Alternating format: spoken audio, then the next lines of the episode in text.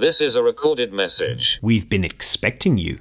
If you found this podcast, you have accepted your mission to do whatever it takes to get the public sector to respond to the climate emergency.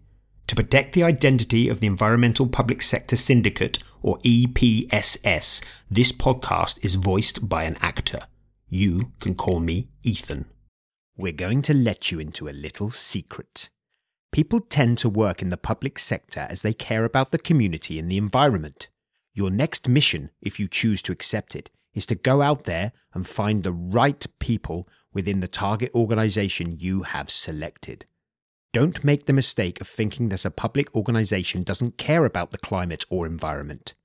If you are speaking to someone and get the impression that they don't care, you are either asking the wrong person, miscommunicating, or most likely you've been too negative and have got their backs up. Our syndicate has come across several examples of groups lobbying for councils to care about climate change. Never take an adversarial approach like this. Every public organisation is made up of a community of passionate people. First, you need to find the right people. Here are our tips to find the right people. Attend public events around the topic. This could be a planning event, consultation, or community conference. There will be council officers there. If you can't find them, ask someone to point you in their direction. Virtual conferences are very open. Sign up and attend events such as local government climate conferences and speak to people. Most have a list of people attending. Have a look at the names. Most local authorities and some public bodies use the same website format.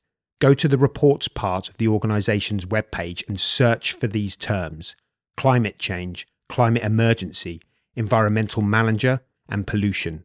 If you open a report at the bottom, there will be the name of an officer who authored it, probably also including contact details. Attend a cabinet meeting and ask to speak.